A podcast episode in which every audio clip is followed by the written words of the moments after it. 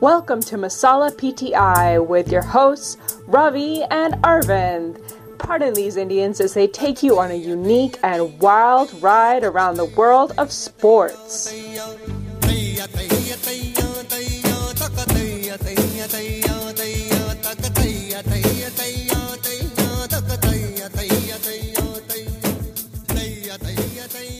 Welcome to another episode of uh, Masala PTI Boys and Girls.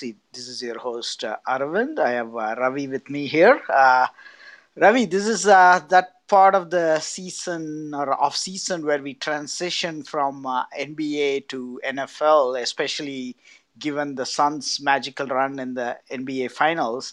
How are you handling the transition? I'm really not yet in full fantasy or fan- football mode. Uh, I'm barely getting into that fantasy football mode. How about you? Same here, Arvind. Then hi, hi to you and to all the listeners. I agree with you that I'm still not uh, up to researching about fantasy, or for that matter, even being very excited. Because I'll tell you what, the Suns' magical run had me get so geeked about basketball and more specifically the Suns that I ended up being more focused on Team USA at the Olympics and even the damn Summer League, the Las Vegas Summer League, and to see how Jalen Smith and Ty-Shon Alexander are going to do for the Suns. Uh, so it took me a while to get somewhat back into fantasy football mode, but I think I'm almost there. Let's start there. What did you think of uh, Jalen Smith? I didn't catch a lot of the Summer League. I don't typically, I'm not a preseason guy in any sport. Uh, but I did catch some of the summer league this time. I have to be honest, but not much of Jalen Smith specifically. How how did he look? What do you think? I know it's summer league. We shouldn't read too much into it, but what's your take?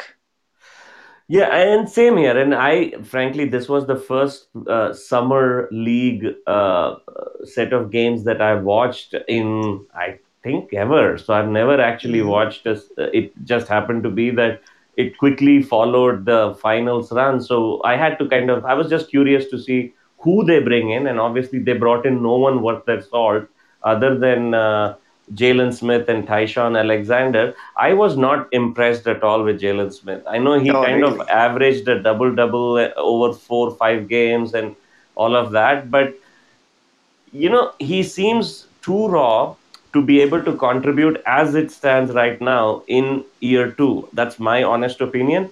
And to be Mm-hmm. honest, Arvind, I actually thought that the other kid, Alexander Ty-Shon Alexander, seemed more ready to give five to seven minutes a game to the Suns. And I don't know if that's going to happen. I know he's kind of a fringe player and all of that. But I kind of can see how, if it is true, how or why after the first two games of the summer league the suns kind of amped up some of their trade conversations or at least to see if there was any possibility he he he's he's not all that is what i felt I see. Yeah, I mean, I saw the numbers, which seemed impressive, but then again, they're summer league numbers. And you know how it goes, right? Some people are always optimistic and positive, and some people have uh, have been hyping him like, oh, he's got an inside game and an outside game, and he's tough inside. Because I think he led uh, all the players in rebounds per game or something like that, which is uh, which is not a bad uh, statistic to have at any level. So they were hyping up the fact that he's getting stuff done, uh, you know, inside as well as hitting or taking at least shots outside, which I thought was interesting. But you're right. I I I, I I don't have a whole lot of uh, uh, expectation for him. Um, maybe just let him grow, and maybe later in the season, I'm thinking he needs to be productive. Maybe but then pivoting to their off season, Ravi, you know, let's talk about what they did in free agency. The not much, obviously. They're a championship caliber team, so they don't have to do much either. However, their biggest moves were re-signing uh, their own folks, right? I think they got uh, Chris Paul locked up, which was to be expected. More surprisingly, they got uh, Cameron Payne locked up too. Uh, it's a pretty good deal. I think three years 18 or three years 19 or something. And then, of course, uh, they had a smaller move around Abdel Nader or somebody, but that's not very significant. I think the only significant guy they lost, Ravi, was Torrey Craig. And in terms of free agency, they got uh, JaVale McGee, who will give them that backup center, which I thought was a good pickup. And I think Elfrid Payton was a late pickup, and he should be a good uh, guard, backup guard as well. Uh, overall, I was happy with what they did. Uh, any disappointment or any excitement for you with the with the off-season moves? I thought it was kind of workmanlike, go get the job done type of off-season, nothing fancy or disastrous. Yeah, the only thing I was disappointed in Arvind was that the media hacks were not more happy with what the Suns did because you used the perfect word. It was a very much of a let's fill the needs, not get too aspirational kind of an off season, very workmanlike, as you said, and clearly plugged the gaps that we started to see as the postseason went along. You know, the, the, the tough games against the Clippers, and then, of course, games three through six against the Bucks, you could see that we lack toughness or basically even a body behind it. And and McGee that way, I think, has been one of the you know under most underrated deals of the offseason. I actually liked him. I mean, right from the time when he was with the with the Warriors. Right. And don't forget Landry Shamet because I know that at least in two or three of our own podcasts, we talked about how no one other than CP3 and Booker can create their own shot. To some extent, Cam Johnson was able to do that. And that's where I find that you get someone like Shamet. A, he can to some extent create a shot, but also he's basically a good spot up shooter. We basically yeah. lacked juice when Paul was injured or looked off color and Booker's shots are not going in. We looked very discombobulated. And I think that way, both uh, the Landry Shamet and uh, uh, the uh, the even the uh, El, the Payton the Elfrid Payton deal, mm-hmm. I think is is is is James Jones doing exactly what you said, which is we have a few gaps to fill. Right. Let's be confident about who we are and what our identity is, and let's just plug those gaps. So I was very impressed by what the Suns did. Exactly. Actually, you said don't forget Shamet. I literally forgot. Actually, yeah, yeah, uh, because that was not free agency. They traded for him. Uh, obviously, I'm a big Jevon Carter fan too, but uh, you got to give up something to get something. But yeah, sure. I think he gives them another shooter. Ravi, I think you are a little bit more optimistic than me on his uh, ability to create his own shot, but you know he can try sometimes but he's definitely a, a, reliable shooter, I believe, and he's actually decent defensively. He's kind of a, a, you know underrated defender, I would say, depending on which guy you put him on. Yeah. So overall, I agree with you that McGee is probably uh, the most useful guy in terms of you know if you look at what they had to deal with when Ayton went to bench, went to the bench during the playoffs. I think that position became really important. And McGee is very, uh, like you said, underrated, and he will fit that role well. He, he is actually not usually capable of playing a lot of minutes, but he don't have to with the Suns. Uh, right. That that works really well. I think overall, and the other thing, Ravi, is I think in the last uh, pod, if you remember, I think I was a little bit more skeptical of the Chris Paul signing than you were. Uh, I think uh, we both knew it was going to happen and he had to get paid. But I said something to the effect that you should at least have a very detailed discussion about that, right? It turns out the deal is not actually that bad for the Suns. It's uh, yes. relatively uh, what was reported initially versus what it actually ended up being. I feel like the Suns are not in that bad a position even later in his uh, in in this deal. Even when he gets to like you know 38, 39 or whatever his age is going to be, I think they have some outs and partial guarantees and things like that. I thought that was interesting.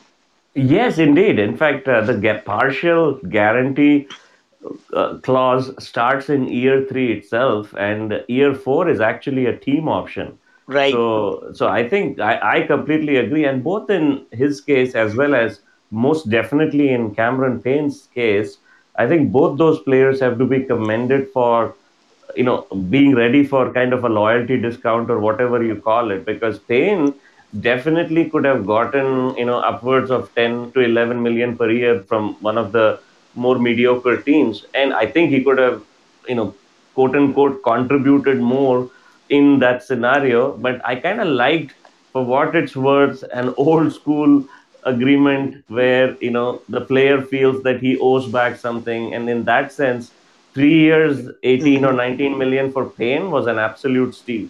Agreed. Yeah, I think both the both those deals were good. In a lot of ways, uh, I felt like you know we living in the Bay Area, the Suns off season mirrored a little bit of the Warriors off season in the sense that they didn't break the bank or just bring in all these sexy names, but they also filled specific uh, gaps. And I, I'm sure Suns have a lot to look forward to uh, next year with these enhancements, if you will. Uh, I don't know if you saw this, Ravi. So the X, the Christmas uh, schedule was released today. Yes, Did he see it? so Suns obviously saw made it, that. which is, I Saw guess, a no-brainer, but still a big change from where they were uh, even 12 months back, right? Um, what did you think of the schedule? I am a little bit disappointed. I, I, I thought they would actually replay. I, I thought it would have been perfect to replay the finals on that day. I was day, guessing. Actually, my right? projection was it would be Bucks at Suns on Christmas Day. Right. I'm not disappointed about Uh, Warriors at Suns, uh, just because again, to me, it is all it is uh, almost uh, uh, in a way a, an honor for the Suns to even be featured on a Christmas Day schedule. right. It is. Uh, so they have Knicks, Hawks, Bucks, Celtics, Suns at Warriors, uh, Lakers, Nets, and Jazz, Mavericks. I don't think it's Suns at Warriors. Probably Warriors at Warriors at Suns, yeah, right. yeah, Warrior, yeah. Yeah, the only thing, you know, not to go too much schedule geek on our listeners, the only th- thing I would have changed, the things I would have changed is I think they nailed the Knicks, Hawks, and Lakers nets, right? I think it should be uh, Suns, Bucks, Warriors. I'm okay with the teams making it. I And of course, Mavs have Luka, you know, potential MVP candidate, and even the Boston. They're not going to be that great, but I think they always have a good viewership and Tatum is a budding star, so I'm okay with all of that. I would actually, I'm actually surprised with Utah. I thought they would have Pelicans and Zion in that spot uh, because he's a bit of a draw. And then I would really was hoping they would do a Suns Bucks. Uh, then you could do, you know, Pelicans Celtics maybe and Warriors Luka or something like that. Uh, That's that's the way I would have gone. But anyways, it's good to have these teams in there and Suns Warriors, uh, you know, especially for you and me, uh, that'll be a fun match. It will be that way, at least. Yeah, that I think it's definitely something to look forward to. In fact, uh, you know, for what it's worth, as it stands right now, that might end up being the most uh, uh, fun game of that slate. Yes, yes, uh, it's not a bad one at all. Uh, anything else you want to hit on the NBA side of things before we uh, see what uh, where you are with uh, fantasy football? I'm still really early in my Yeah, research. Uh, anything else you on the know, NBA side? Uh, I mean, not overall on the NBA side, but uh, as I mentioned earlier, I also was hooked on to Team USA at the Olympics. And the other, from a Phoenix Suns perspective, it was actually quite reassuring to see Pop kind of put so much confidence in Booker. Booker practically started every game after that first game, where obviously he had just arrived and all that. And Right. uh, I don't know, Arvind, if you noticed, uh, kind of throughout the the the, the tournament uh, he was basically taking the other team's lead guard on you know on a half or a full court press. And I, I thought that was a positive momentum in his growth as a player. And you know it's one of those things and i know bill simmons says this all the time that people or players who are upcoming when they or budding stars when they they make a run with team usa at the olympics they come back to the following season the following nba season much better players and i mean that's something which i feel is a is a is a very welcome thing to look forward to come october of this year Definitely, yeah. That's one of the uh, one of uh, Bill Simmons' pet peeves, right? I think he was specifically upset with Booker when he said no. Uh, he, I don't know if it was last World Cup, maybe FIBA World Cup or whatever.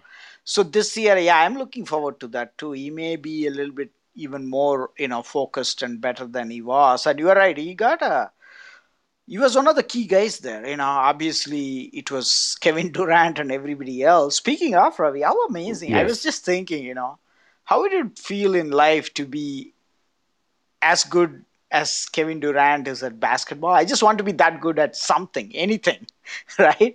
So you go with Yeah, Team yeah, yeah. USA. Literally, we used to call this Dream Team, but we have retired that name. But this is the world's best basketball players, right?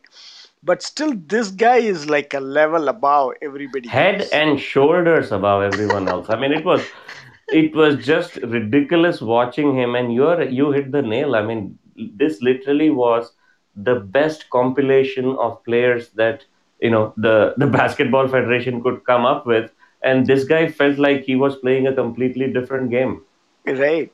It's just amazing. But uh, yeah, but Booker was definitely in that second rank of important players, and uh, I'm sure you learned a bunch of tricks from KD as well. So, all right, let's um, definitely uh, uh, you know make the transition uh, to the uh, you know football side of things. I know we are all big fantasy geeks, but I've not yet gotten into the mode, Ravi. So uh, tell me where you are and, and what's uh, catching your eye early uh, in the season. I'll tell you. I'll, I'll, I'll throw you one one thing at you, you know as caught me as by as surprise in my initial research. This will probably make sense to me uh, as I read a little bit more.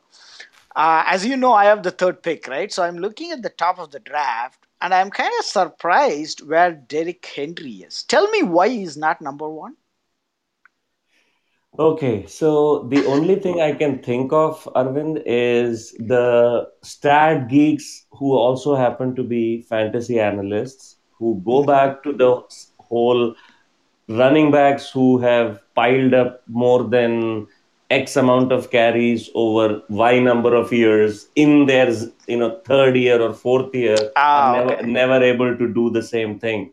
And Regression. may- yeah, and so the, here's the thing though, and while that may end up being true, it may still not be logically correct, right? It may happen because there is always a chance that a player can regress from their peak. But Right. to me, the fact that you are using the success of this man over a sustained period as the reason why he will not succeed again is kind of foolish logic, Yes. So, but that, but to your point, I think that's the only logical explanation after what this man has done over the last two years. I I just opened up the rating and I was kind of surprised to see him where he is. Not that I'm complaining. Looks like he may be even be available for me if I want him at three, right? But then to your point, Ravi, maybe I do the research and and all that data skews my uh, impression as well, right? But just as a first impression, I thought I would see him in some ranking. He's at like five, so I was like, wow, that's that's surprising. So, uh, and if if I'm if I'm not wrong, there are I mean the same maybe it's the same rankings that you're talking about.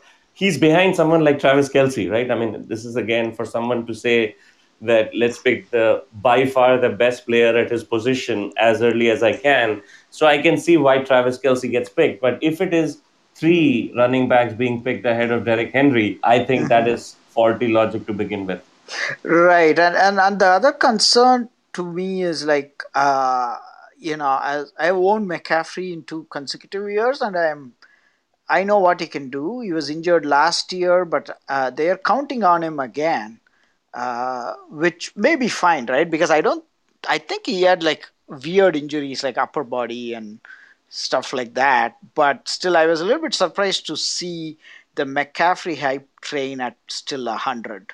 Uh, uh, of course, Dalvin Cook makes a little bit more sense, but one of the attraction with Henry is he's pretty, at least so far, he has been pretty durable, right? Yeah. Uh, that's a s- thing that some of these other guys who are ahead of him are missing. But anyway, I will we'll get into more of the boom bust that kind of stuff later uh, this summer.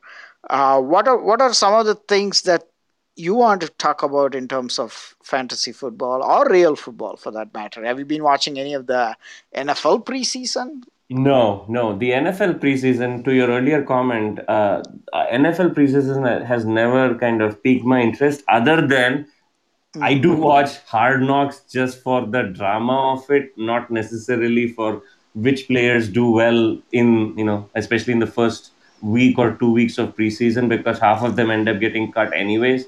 So I don't as much follow NFL preseason as I do, you know, practice reports or what's going on with you know the the the, the different NFL beats and all that. So based on that, a couple of thoughts that come to mind and the first one of which is already biased towards the team that we follow, the Cardinals. But it seems like across the nation, Rondale Moore seems to be picking up a lot of very positive uh, vibes, right? I mean, and I guess some of his speed uh, was uh, being talked about before the com or during the combine, but it was evident, I believe, in the preseason game as well. And I did not watch the Cardinals game, but uh, it seems like he's someone to keep an eye on as a late round flyer. Um, uh, Okay. especially if inevitably AJ Green ends up getting injured or Christian Kirk flops after a good couple of weeks. So Rondale Moore is one guy that uh, I'm thinking at least I will personally keep in mind in the 11th, 12th round. And Nice.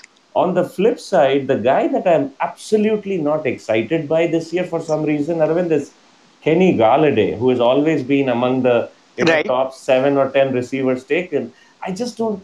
I, I no longer trust him. Plus, mm-hmm. the Giants are, in my mind, maybe the least interesting team in the NFL this year. So, so those are two guys that come to mind as you know random thoughts. nice, nice random thoughts. You, there is overlap there because uh, I was also thinking about Kenny Golladay, and I was actually a little bit on the optimistic side. Not so much for him. I had actually upgraded Daniel Jones' potential because of him. Now that could be sure. really uh, dumb on my part. Uh, I was talking to somebody, uh, my cousin basically, about how uh, maybe Daniel Jones would be a sleeper, and he was like totally shocked because he, uh, he had a rough time last year with him. But one of the reasons I felt that way, Ravi, is because of Kenny Golladay. I, I, like you said, he has been good so far in Detroit whenever he played. Right, he had some injury issues, uh, but I, I agree with you. The, the another depressing thing about the New York teams is they keep getting that attention anyways, and they are completely uninteresting for the most part. Both the Jets Yes, and the Giants. both of right? them. Yes, And yes. and for the most part, the Knicks too over the last twenty years. But uh, last year was a good, you know, turn for them.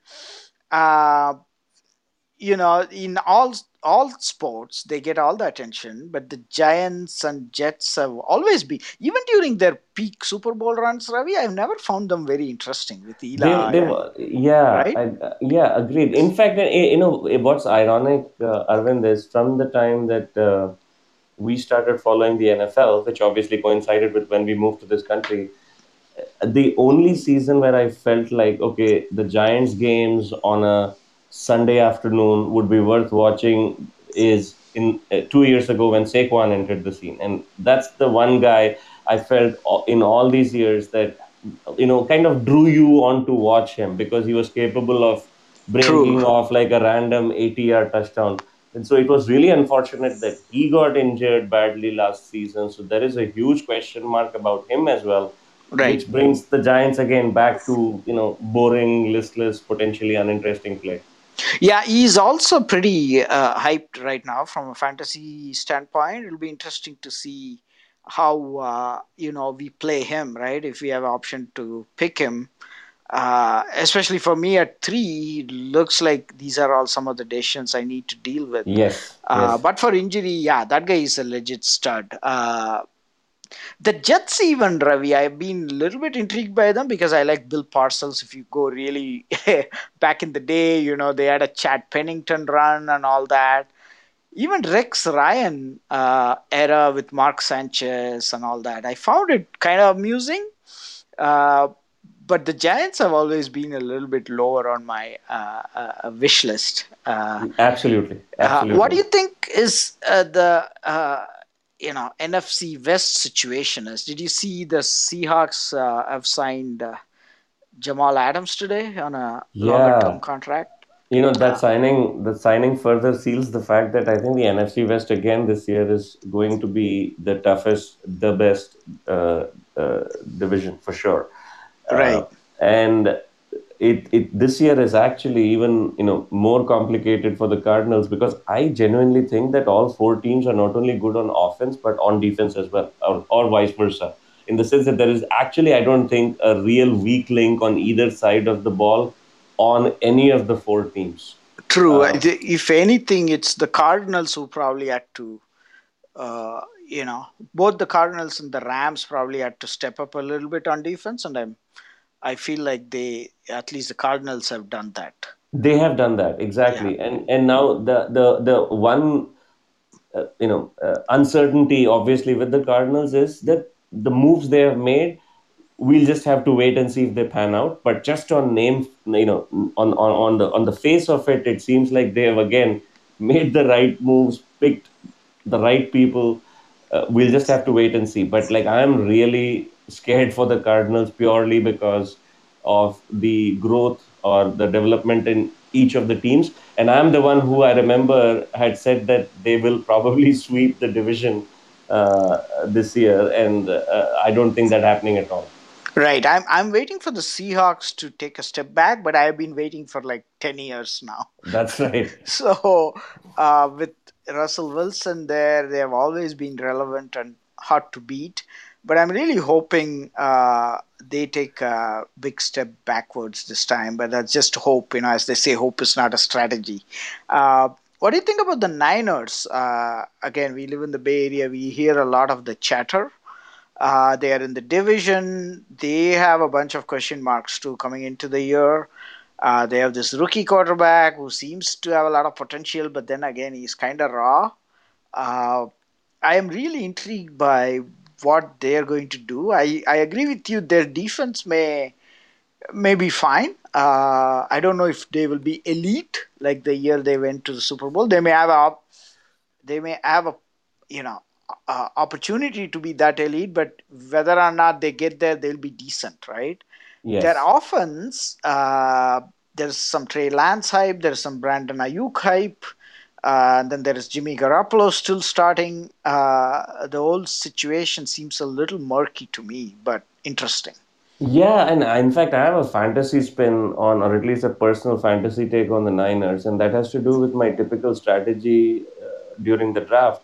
This year, i again, uh, I'll be super happy if if I go along with picking, you know, running back, running back in the first two rounds, and even picking a running back in round three, if in round four I end up with Brandon Aiyuk as my number one wide receiver. I am so optimistic about him this year that I would not. I, in fact, I not only will I not mind, I would be thrilled if he's my number one wide receiver.